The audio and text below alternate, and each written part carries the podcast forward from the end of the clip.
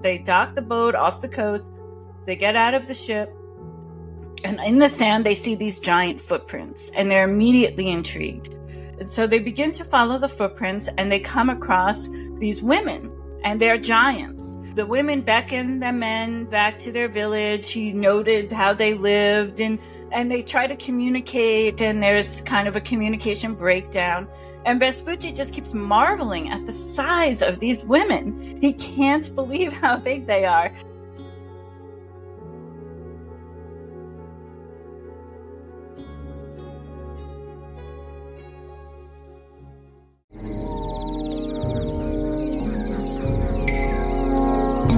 Ancient Expedition.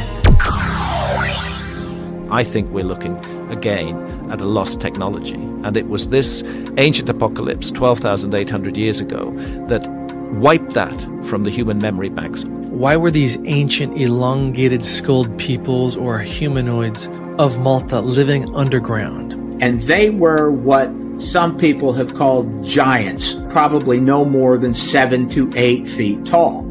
And those giants have been pulled out of American mounds. Now I believe we're talking prior to 9700 BC for the original construction of the Sphinx. Whether it's the colossal statue heads that have been unearthed to all the strange artifacts you've been showing in the museums, the more I learn about the Olmec culture, uh, really the more fascinated I become.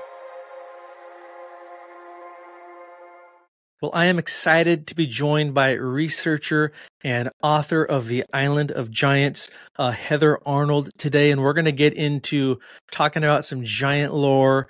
And I'm really excited to hear about Heather's journey into this uh, very interesting topic that I'm also very into, as you know. And we're going to talk about the ancient oral traditions of uh, giants on these islands, especially the island of Aruba where she lives, get into her research, get into the evidence. I can't wait to ask her about uh, specimens and anything like that she's seen. So, Heather, thank you so much for joining me today on Megalithic Marvels. Oh, Derek, thank you so much for inviting me. I really appreciate it. And it's an honor to be on your show. Yeah, I've enjoyed following you for, man, many years on Facebook, Instagram, seeing your posts of you uh, on these beautiful islands exploring and seems like you're always posting something about something about a petroglyph or a an equinox. And uh, then I started to see you post more about uh, giants, and then you wrote this book. And so, um, kind of tell us a little bit about your journey into this interesting, interesting topic of giants and what led you to Aruba of all places. Yes, for sure, my pleasure. So I first came to Aruba in 2005, and I um, was starting a tour company. So my tour was doing Harley Davidson rentals and tours and private Jeep tours. So I wanted to distinguish the tour by being as historically accurate as possible. And part of that was the archaeology of Aruba specifically. So I began to do extensive research on the island's prehistory, the archaic age, moving on to colonialism. And I realized that there wasn't a lot of information and the information was very sparse and seemed inaccurate.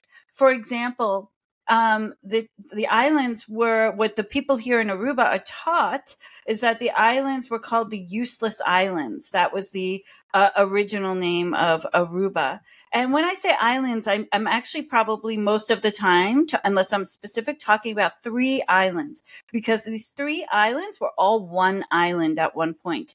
Um, it was a series of mega tsunamis that separated the islands. So we have Aruba, Bonaire, and Curacao. And the geological evidence shows that they were all three one island. So when I understood that this is what the children were being taught and this is what people were saying, that they were called the useless islands, I was very intrigued because, first of all, here in Aruba, where I am, as you noted, uh, there's a ton of gold. You know, no island is useless if it has gold.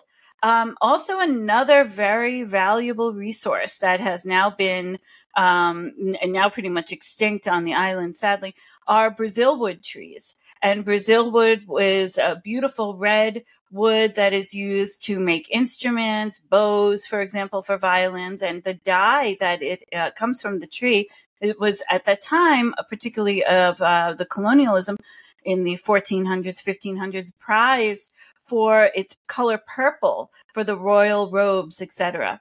So I understood right away there was some sort of, um, excuse me, subterfuge going on.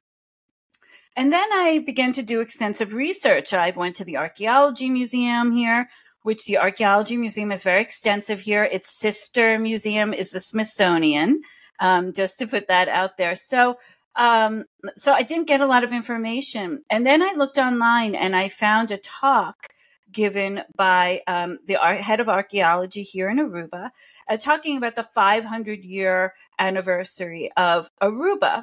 And he was very, as an Aruban, very offended because he's saying, why are we celebrating 500 years when Aruba's been around for thousands, millions of years? Why are we just celebrating 500 years since essentially the, the explorers came? And then he went on a bizarre rant during this talk about, and there were never any giants in Aruba. Um, don't even think about there being giants in Aruba. If you see any reports of giants in Aruba, it was just done by Vespucci to promote books and newspapers. And I thought, wow, that's so strange because no one said anything about giants. I didn't even know about giants here in Aruba. And from that moment forward, I realized there must have been giants in Aruba.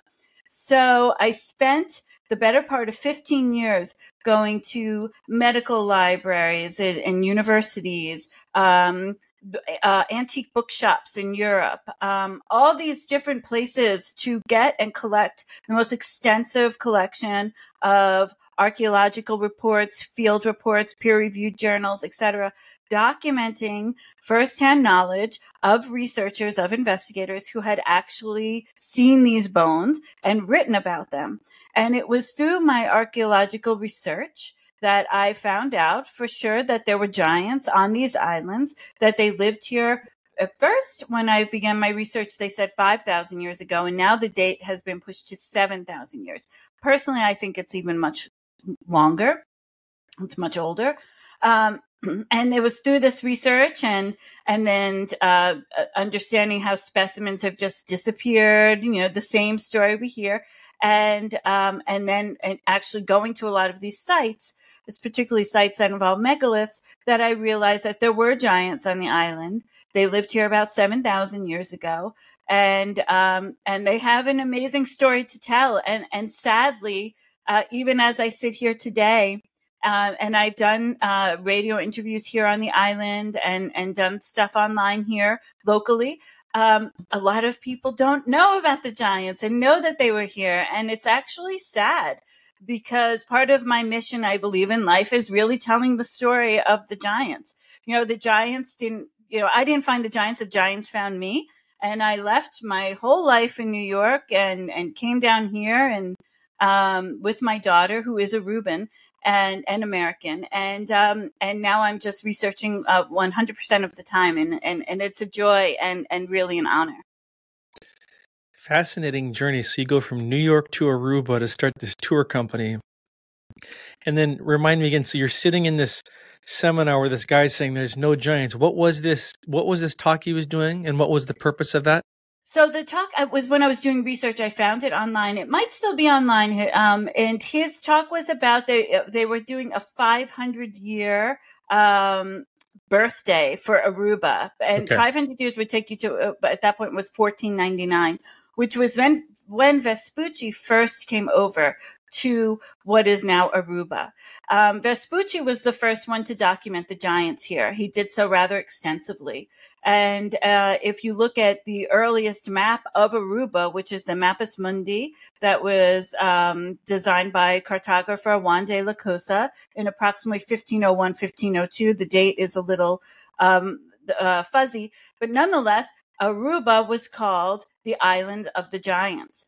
And, um, and so the talk that was given was, why are we celebrating 500 years when, um, as an archaeologist, Raimundo, which is his first name, the head of uh, scientific research, he said, you know, Aruba has had habitation for at least 5,000 years. And, and he was, um, a little disgruntled at having a 500 year birthday for Aruba when, Um, in, in, fact, that's not, you know, just because it was discovered, right. it, quote unquote, discovered in, uh, you know, the, uh, five, 1499, it had been around and inhabited far longer than that. So you're sitting there, and this guy is this academic, you know, talking about 500 years of history in Aruba's just kind of blatantly saying multiple times there's no th- no such thing as giants there was never giants here and i love how your bs meter went off and you're like okay we we now know in the era uh, the age we're living that probably means the opposite is true right? And so you start doing digging and uh, let's get into some of the research that you document in your book and tell people real quick where can they buy your book? Where can they find so it? my book is not published yet. I'm publishing it down here in aruba. That was okay. also part of my journey to be here. I want to do it in aruba um, my, because again, you know, a lot of people here don't know this, the history in Bonaire or Curacao. And so I think to generate more interest, I am publishing the book down here in Aruba. Um, so the book will uh, have, you know, the evidence, um, archaeological reports, pictures, um, photos from all of the archaeological record. And also, I, am doing something interesting, which archaeologists don't often do, if at all, is interviewing the local population. The local population has a lot of stories about giants. And even though some may seem far fetched and, um, but others are, for example, my friend, she told me I had a giant in my family. Um, he was my great great uncle and he had huge hands and a huge head and a huge jaw. And he was a recruited as a boxer in South America, and he um, ended up killing his opponent. So he couldn't be a boxer anymore.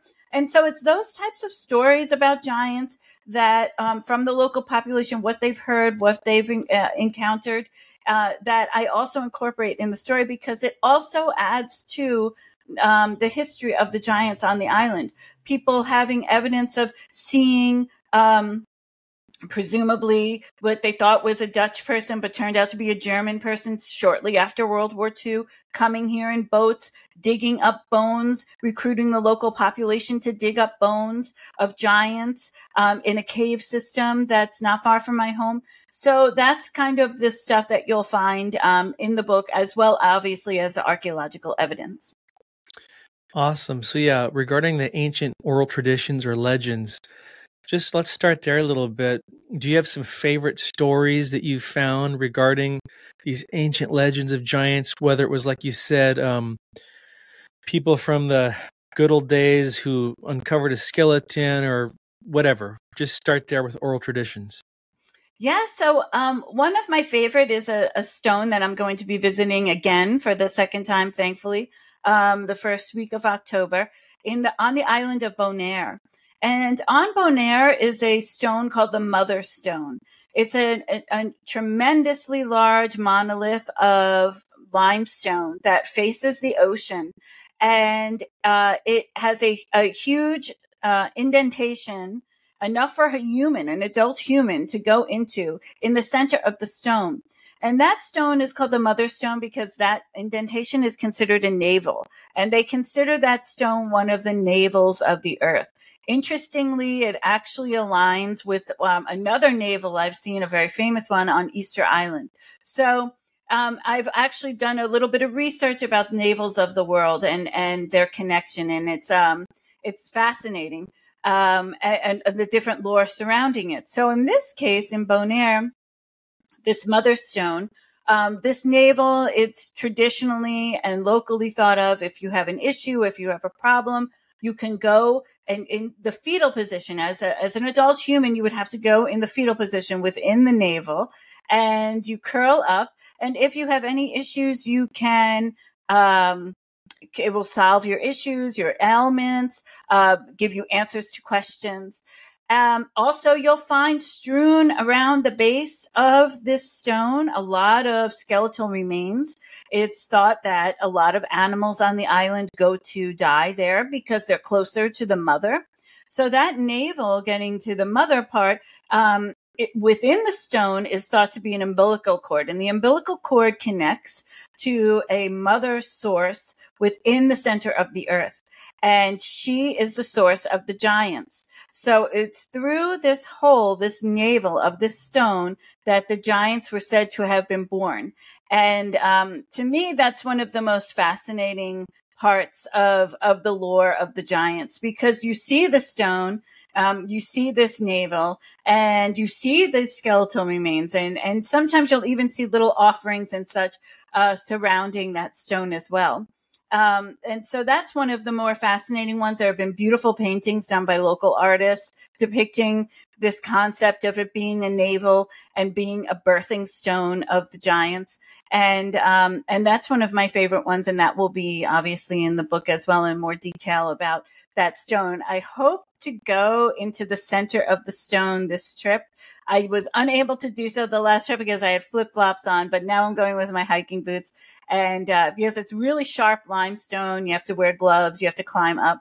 And I'm hoping to get into the center of it. But it's a it's a fascinating uh, monolith, and interestingly, very few people go to Bonaire. So uh, it's this wonderful law. This that you know, a lot of people come to Aruba, but not so many people go to Bonaire. So it's um, and hopefully will help bolster their tourism there as well, because the archaeology in Bonaire is is um, equal to Aruba. So Aruba and Bonaire have the most archaeology um, that is maintained.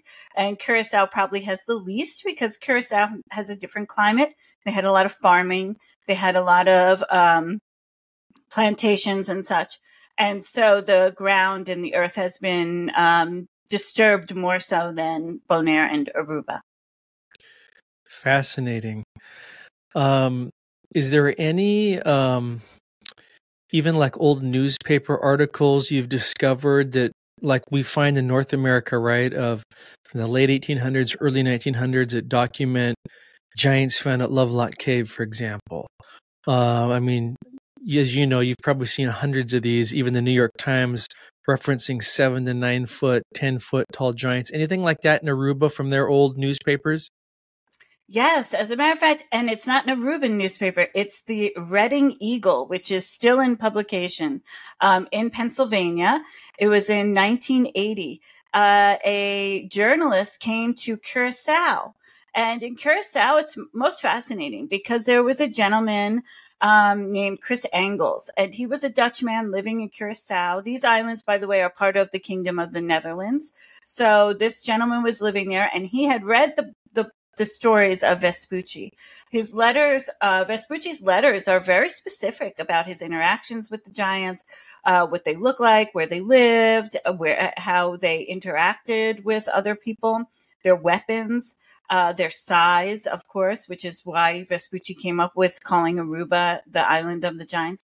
And so he was convinced there were giants here in Aruba. He got a message from someone here in Aruba of a farmer who was digging in his land and uncovered two massive skulls of humans. One of the skulls um, actually still had its hand fused to the side of its face and um, and this is interesting because that's a, uh, two ways the giants were buried were supine and also in the fetal position with what their hand to their face. So he uncovered these two skulls and he contacted Chris Engels because he knew that he was interested. And Chris sent over a team and they came here to Aruba and they uncovered the, one of the largest uh, archaic burial grounds in the entire Caribbean. They uncovered um, a, a, a, as consequential archaeological uh, excavations uncovered over 72 skeletons. They stopped at 72 because there were so many they didn't even have the manpower to gather all of the remains, and thankfully so. And um, and so he sent over a team, and they began to excavate, and they they got these two skulls. Um, the rest of the bones um, which is a story we often hear, disintegrated upon leaving the earth. So at least he got the skulls. And he brought the skulls over back to Curacao and tried to get archaeologists and or anthropologists to look at the remains. And sadly, no one would do so. It was so controversial. And this was in the 1970s. Even at that time, It was very controversial. No one wanted to touch it. No one believed it. He did eventually um, initiate the help of the former head of the Tropical Museum of Amsterdam. And she came over to Curacao and investigated the skulls. He put, consequently put out a report called The Quest for the Giants. And in that report, it documents her archaeological finds. And her archaeological finds concluded that this was a, these were skulls of giants. The hand was the real clincher because she was able to take very good measurements from that hand and she determined the size of the giants to be at least eight feet tall. And so then Chris wanted to put these skulls in the tropical museum and she wouldn't allow them to be in the tropical museum. So he built his own museum in Curacao, which is still there. It's called the Curacao Museum. And in 1980, a journalist from the Reading Eagle went down to Curacao and saw the skulls, so of course, that were in the basement. And by the skulls, the description was these were skulls of the giants, a race of giants who lived on the islands, and they were believed to be over eight feet tall. And so this article, and you can find this article. I, I, I post, I posted it on my social media. And this was the last communication about the skulls that I can find. I have consequently been trying to repatriate those skulls back here to Aruba as I'm working on um, starting a new museum here in Aruba that will in- portion and um, I, and the skulls are gone. So the skulls are completely missing. So this article came out um, and now no one can find the skulls. It's believed maybe they're at Leiden University in the Netherlands. Uh, I've talked to the curator there, the head of archaeology there. I talked to the archaeologist here in Aruba, and no one seems to know where the skulls are. So now I've moved up in the ranks to um, people working in the government. Uh, on behalf of Aruba, but in the Netherlands. And I'm hopeful to find the skulls because, firstly, they belong in Aruba, and secondly, I'd love to have them in the museum where they. Um, where they would be, you know, everyone would love to see them. It would be a wonderful thing for everybody to see. But uh, sadly, that's the only article I found um, on the giants, but it's it's very definitive, and and the skulls do exist. I have photos of those skulls. Okay, wow. So you actually have photos of the skulls mentioned in this 1980 article? Yes, um, the skulls were not in the article, but I found the uh, the which took me years to find the uh, the archaeological report done by Chris Engels in 1970 on the skulls, where he had the anthropologist from the Tropical Museum come over and she was the one who wrote up the report. It's in French, and fortunately, I speak French, so I was able to read the whole archaeological report. It took me so long and so much money to get a hold of the of that report. It's a report that is not easy to find. As a matter of fact, I'm so paranoid. I have one in a safe uh, in, in, the United States because I'm so paranoid about this study um, going missing, and and and it has photos of the skulls and and all the documentation of the skulls. Um, sadly, as an, a side note, the anthropologist who did the research on these skulls, um, she her recommendation was to carbon 14 date the skulls. They had their teeth. So a lot of their information was still in their teeth, which are very large teeth. They were shovel shaped, which is um, an interesting, another interesting component of the Giants. And she then got on a plane in Curacao, headed towards Peru to do more research um, on, on another topic. And her plane crashed and she died. And that is the last we hear of any type of research being done publicly on the skulls. So uh, it's been a real struggle to find the skulls and to get them back. I am hopeful in my lifetime I will get the skulls back to Aruba. Wow, she dies on a plane crash. No wonder you're you're a little bit paranoid uh, yes. about some of this, and you had to spend a lot of your own money. It sounds like to just track down this one document. Just one. That was just one. I mean, I have just spent a fortune in the in, over the years. Um, not only that of my own money, not only that, but trying to get into these medical libraries. So interestingly, a lot of the archaeological evidence of the giants is found in medical libraries, even a medical library that wasn't far from my home in New York. It's Stony Brook University on Long Island. And I had to you know, bribe and pray and beg and plead you know, please let me into so I can just take photos of the archaeological reports. And and this was a, a constant thing um, that I've gone through through the years. At this moment, I feel I have every single archaeological report. I believe at this moment, after talking to the archaeologists at the museum here, the Archaeology Museum, in Aruba that I have more than they do at this point. So I'm happy about that. But yes, there is a level of paranoia and I try to make multiple copies of every report that I have and and keep some in different places so god forbid something happen. So we've got these oral traditions of um, giants and it's cool that we've even got this 1970s and 80s research and article about it and photos. Love hearing that um, you've mentioned vespucci several times tell us a little bit more about his um, writings, his research, anything else he said about the Giants that we got to know?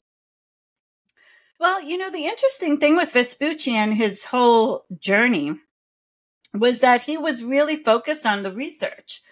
So, um, so Vespucci was documenting a lot of things. He had um, people on the ships who were, um, you know, interested in flora and fauna, pharmacists, um, he didn't just think of himself as someone who was getting treasure. He thought of himself as someone who was actually documenting these the people uh, his surroundings and coming back with this information which he found to be very valuable.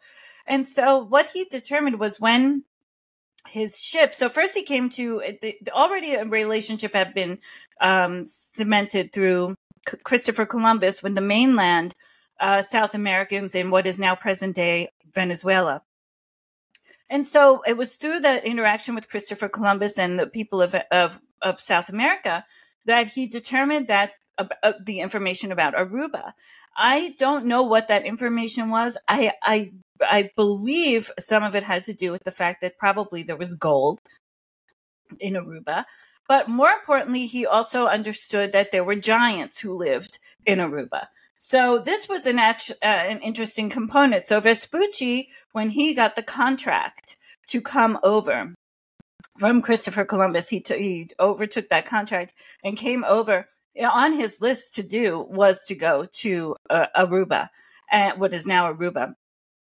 And so he came over with his men and he's very specific about what just happened. You know, he, he, he, they put, they dock the boat off the coast.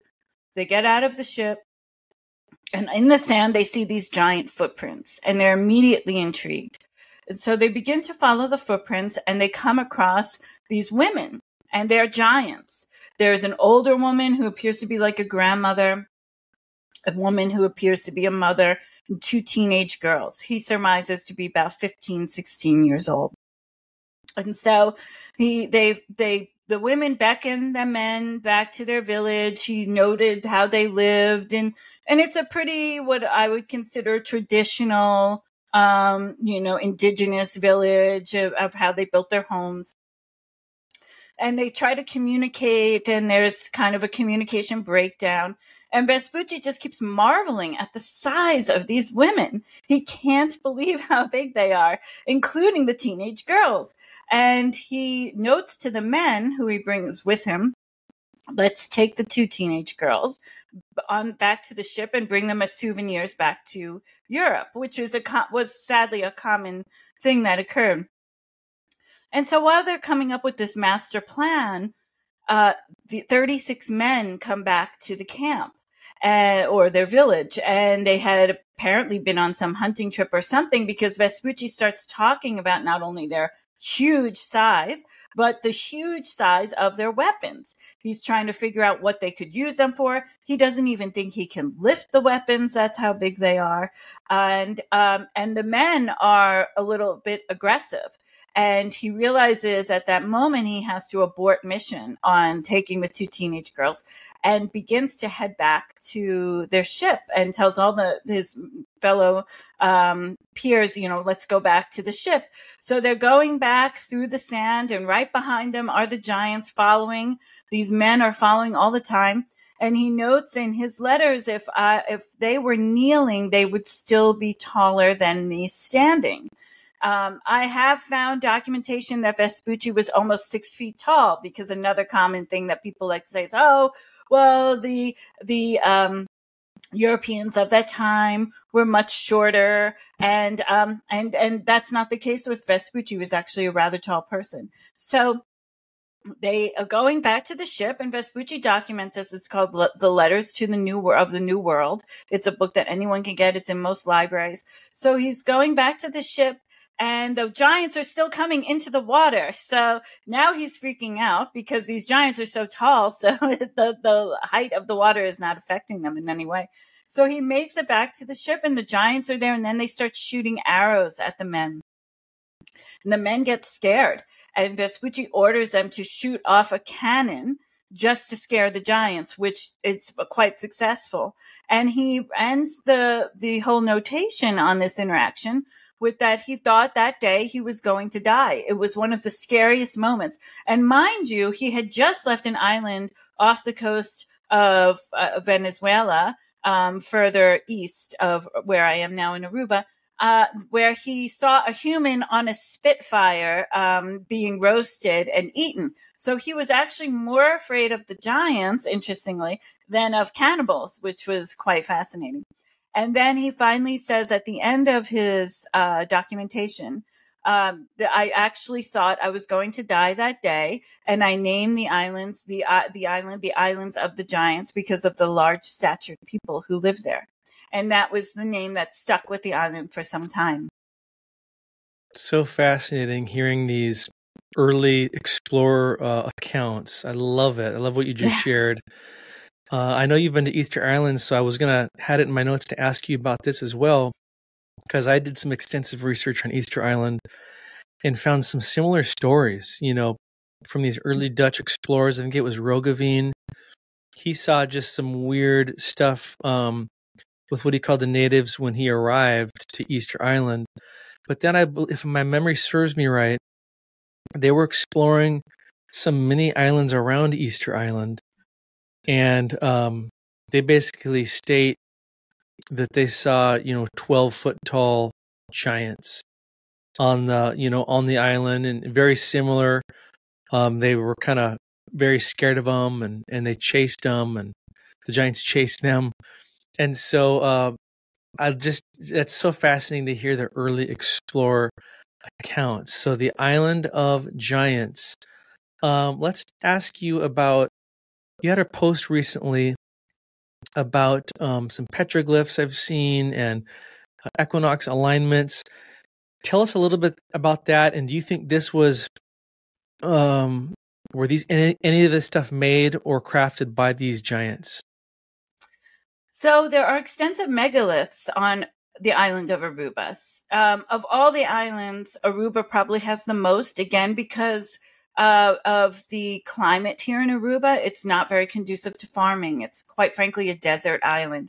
So uh, a lot of the land is exactly how it was uh, very, very long ago. Whereas in Curacao, um, more extensively, most extensively, and Bonaire to a certain degree, there was more farming, plantations, etc. So things have been moved or buried um, but here in Aruba, there are megaliths. So w- through my research and through meeting the people here uh, who have pointed me in the right direction, invited me to their homes, to private lands, I've uh, uncovered 13 balanced stones. And these are massive, massive stones, um, bigger than even if people are familiar with North Salem, New York. There's the balanced stone and, and that's I believe to I think it's sixty ton uh, a sixty ton balance stone. These are even these are two three times the size. They're always oriented in a certain direction, and I've been mapping where they're pointing, their la- latitude and longitude, uh, what direction they're they're uh, facing, And um, through it, I have mapped them, and the map is quite intriguing. So the petroglyph sites, and there, and Aruba has extensive petroglyphs, probably one of the most petroglyphs of any of the Caribbean islands. And um, the megaliths all align. So most of the um, the petroglyphs go northwest to southeast uh, in parallel lines that intersect the island. And the megaliths, the, the balance stones in particular, they also follow those same lines. Uh, I've often thought maybe it's following fault lines, and I have seen a fault line map. So, but there's no real connection there. But also, they form in some cases a very intriguing component of what uh, the giants. Um, and I know that's intriguing because this occurred also in their burials. Uh, that they are obsessed with isosceles triangles. So, oftentimes, um, these megalithic sites will form isosceles triangles. And I connect these megaliths to the giants because their burials were also done in the shape of isosceles triangles. And this is noted in the archaeological report. So, for example, the burials, uh, there will be a giant at each of the angles of the uh, triangle, and then average statured people making up the lines that connect the angles of the triangle. And that's another interesting note. So at the time the giants were here in Aruba, they were also with average statured people. As a matter of fact, some of the average statured people had strange skull deformation as well. Not the skull deformation that the giants had, which um, were elongated skulls, but they had uh, like this bulbous, like skulls, like these two bumps at the top. And this is, oh, sorry, again noted in the um, archaeological record. So um, the isosceles triangles comes up a lot here in in the megalith sites and in the burials. Uh, also, I determined that there are three sites that are what I would consider, and I'm sure were considered sacred, very sacred sites uh, to the giants. One of them is a cave system called Canashito Cave.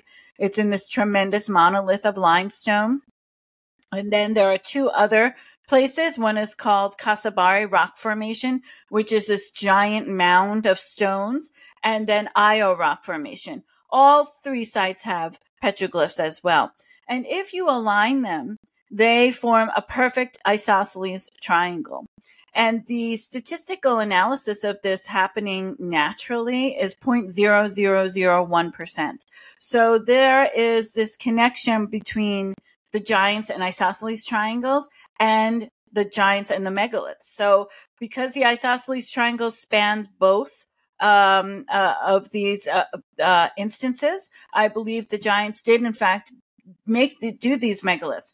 Um, there's no other way for an average statured person to move these stones. I don't know if there was some special component or something they knew how to do, levitating the stone, reversing gravity, making zero gravity. I don't quite know that component and not sure if I ever will. But they definitely were moving stones and positioning them in certain ways. For example, the balanced stones are facing another site. So for uh, for some of the stones, they'll be facing a petroglyph panel.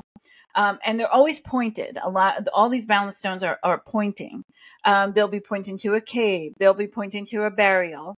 And so these were deliberate uh, megaliths. They weren't just put somewhere to say, oh, this is our town. A lot of people say, oh, they did this so that people would know that this is where the town was. Or if they're looking, they can see, oh, yeah, okay, there's the rock. I know I have to walk that way. Uh, I don't, I don't see why anyone would go to this much effort for something um, so benign. And uh, furthermore, a lot of these sites line up with astronomical um, celestial events. So the solstices and the equinox are, again, as is a global phenomenon, uh, documented very well here that I've discovered. Uh, no one has even looked at these connections between what's going on in the sky and what's going on here in the ground.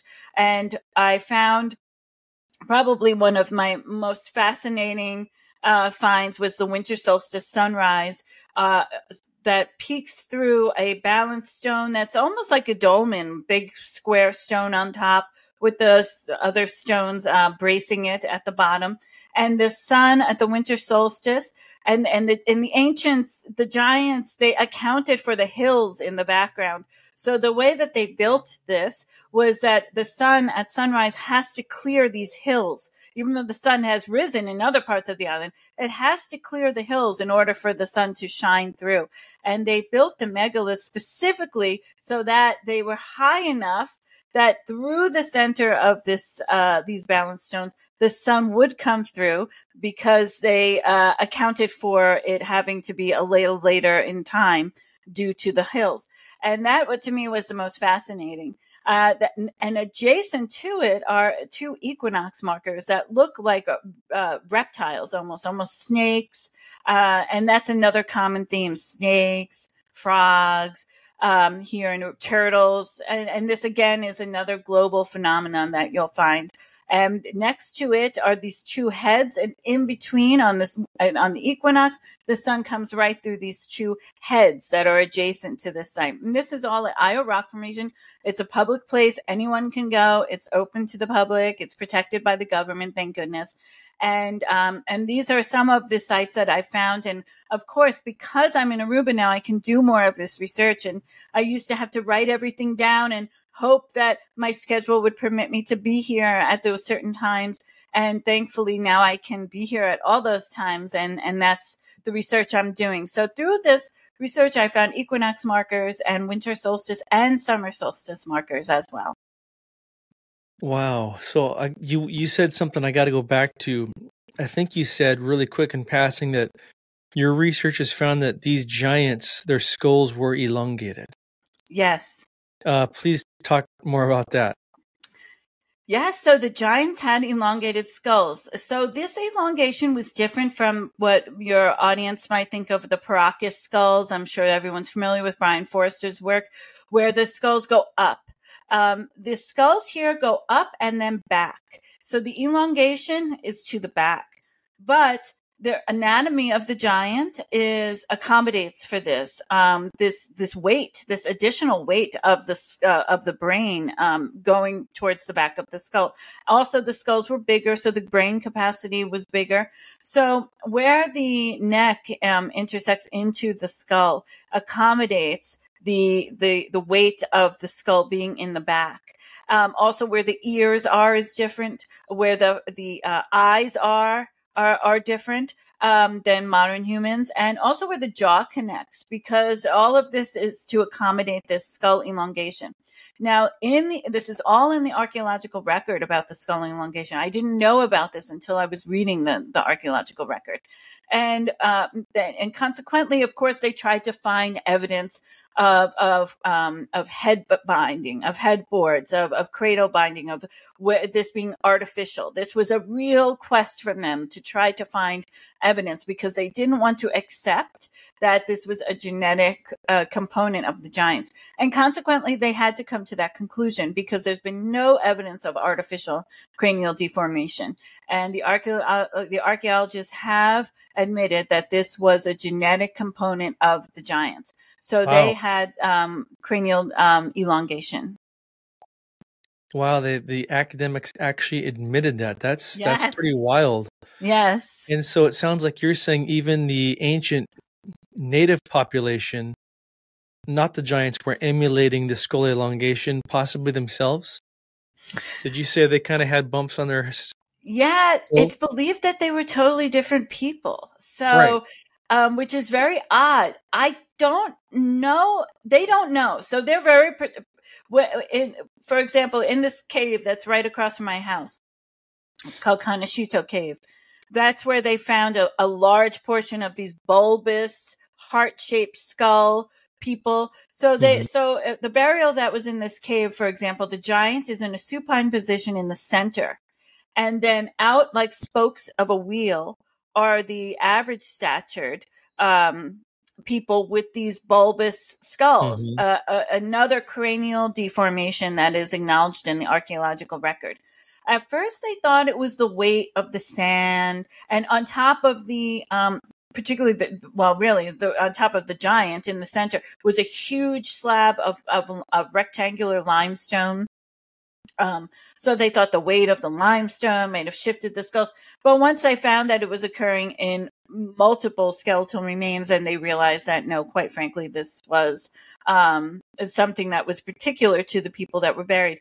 And so there was no other research done on, on those people, on those skulls, or how the skulls got that way. Mm. Um, the fact is, they never found any instances of, of what you would find during intentional deformation. Sure. So it's presumed that it was another natural component of these people who no one knows where they came from. They were clearly archaic. They don't pop up again in the record. Um, and so it's very strange. Now, I know that in South America, there have been skeletal remains of people with these bulbous skulls um, found in, in South America, Colombia, Peru, even in Florida, actually, in the United States, they have been found. But I, I don't have any more research on it from the archaeological sure. record. Boy, we're having a lot of fun. Time is flying. We're almost out of time. A couple questions I've got I want to throw at you just before I forget. Um, sure. So, um, okay, a couple questions, and just answer these however you want. In your research, have you found anything about any of these giant skeletons possessing, you know, six fingers or extra digits? Has there been any um, humanoid-like petroglyphs that may represent these strange entities? And three, what was my other one? Um, was there any drawings you've ever come across from Vespucci or old explorers that maybe drew something they saw? Um, so there's no evidence in the archaeological record of six fingers, six toes, double rows of teeth. There are petroglyphs that show, um, and the archaeologists note them as handprints that, and they note them as four fingered handprints, three fingered handprints. Uh, there are no six fingered handprints. I've looked at, as I wanted to find them, of course, but sadly they're not here. I've also looked in Bonaire. I've been in so many of the caves in Bonaire. There's actually a cave called the Cave of Hands, and the entire cave is just coated in these ochre colored handprints all over the cave, but all have five fingers. So sadly, no, there um, there haven't been. Now, in terms of seeing a giant petroglyph, there's very strange petroglyphs, one of which is a very large petroglyph of what appears to me to be a woman. She, it's her, it's her, um, uh, her profile of her body. She appears to have breasts and she also appears to be pregnant.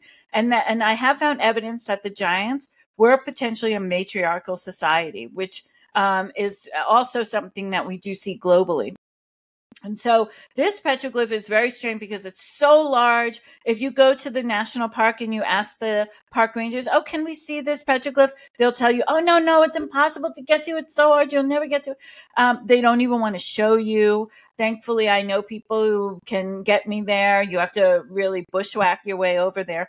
Um, and so this is a very odd petroglyph that the archaeologist noted her, and I call her her because I do believe she's female, um, as being called that which gets the, takes the sun from the sky.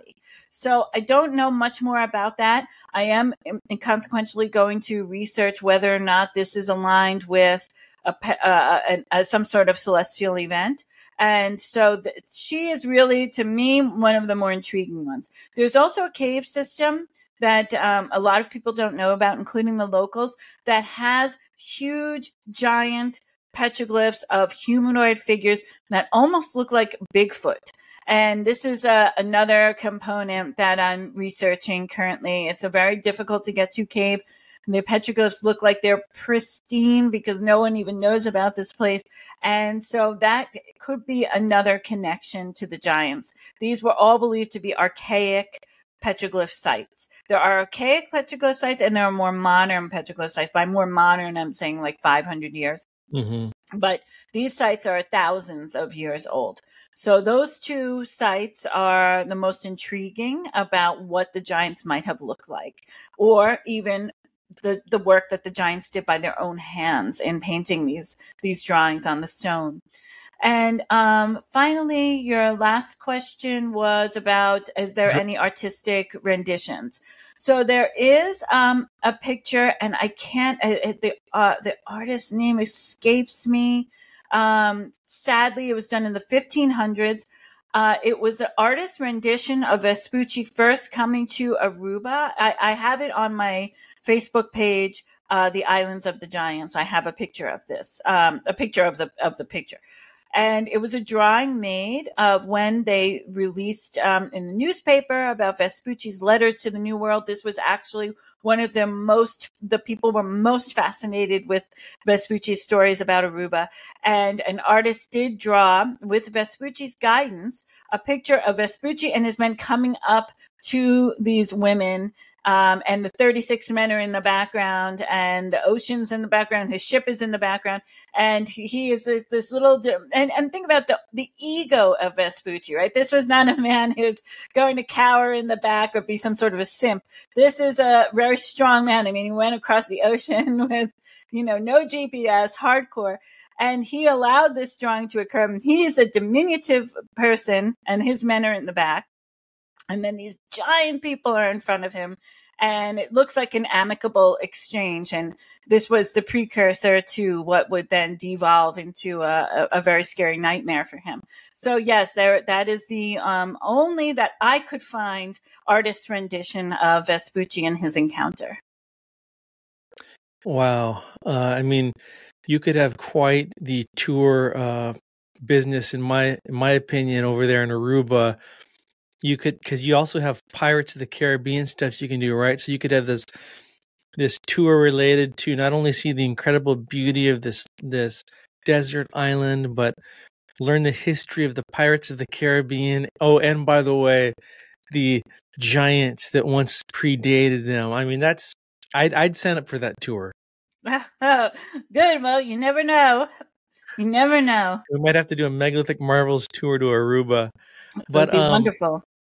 Heather, this has been a great interview. So glad we did it. And um, before we end, tell people how they can follow you, connect with you, and what when can they expect to be able to purchase your book? So the book will be coming out next year. Um, I the Aruban people of are really want me to publish it, and I'm so thankful to them for pushing me to um, publish it here.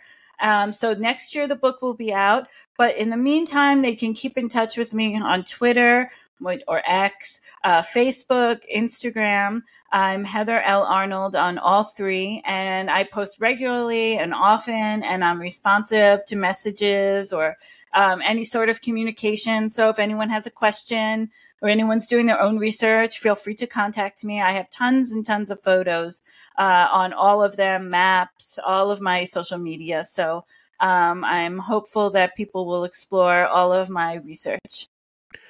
Yeah, hey, well, I know I speak for many others when I say we're grateful for all the research you've done and um, just that you've kept it alive, really, because unless somebody does the research and puts the blood, sweat, and tears in and pays the money like you've done, we just lose this history, right? And so, exactly, really exciting that you're not only doing the research, but you're putting out a book and maybe eventually a uh, museum and to me, the cherry on top would be if you could find those two skulls, yes, feature those in the museum. That would be epic. So, um, Heather, thank you so much. We look forward to that book coming out, and maybe when it does, we'll do a, another interview.